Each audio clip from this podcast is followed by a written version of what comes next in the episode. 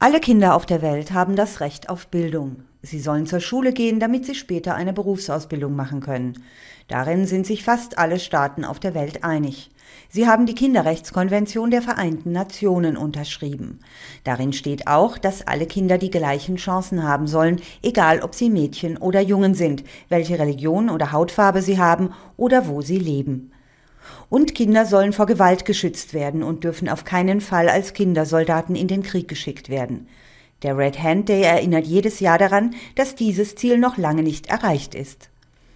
Am Weltkindertag wird in vielen Ländern an die Rechte der Kinder erinnert und daran, dass noch viel zu tun ist, bis alle Kinder ihre Rechte auf Bildung, Gewaltfreiheit und Gleichheit wahrnehmen können.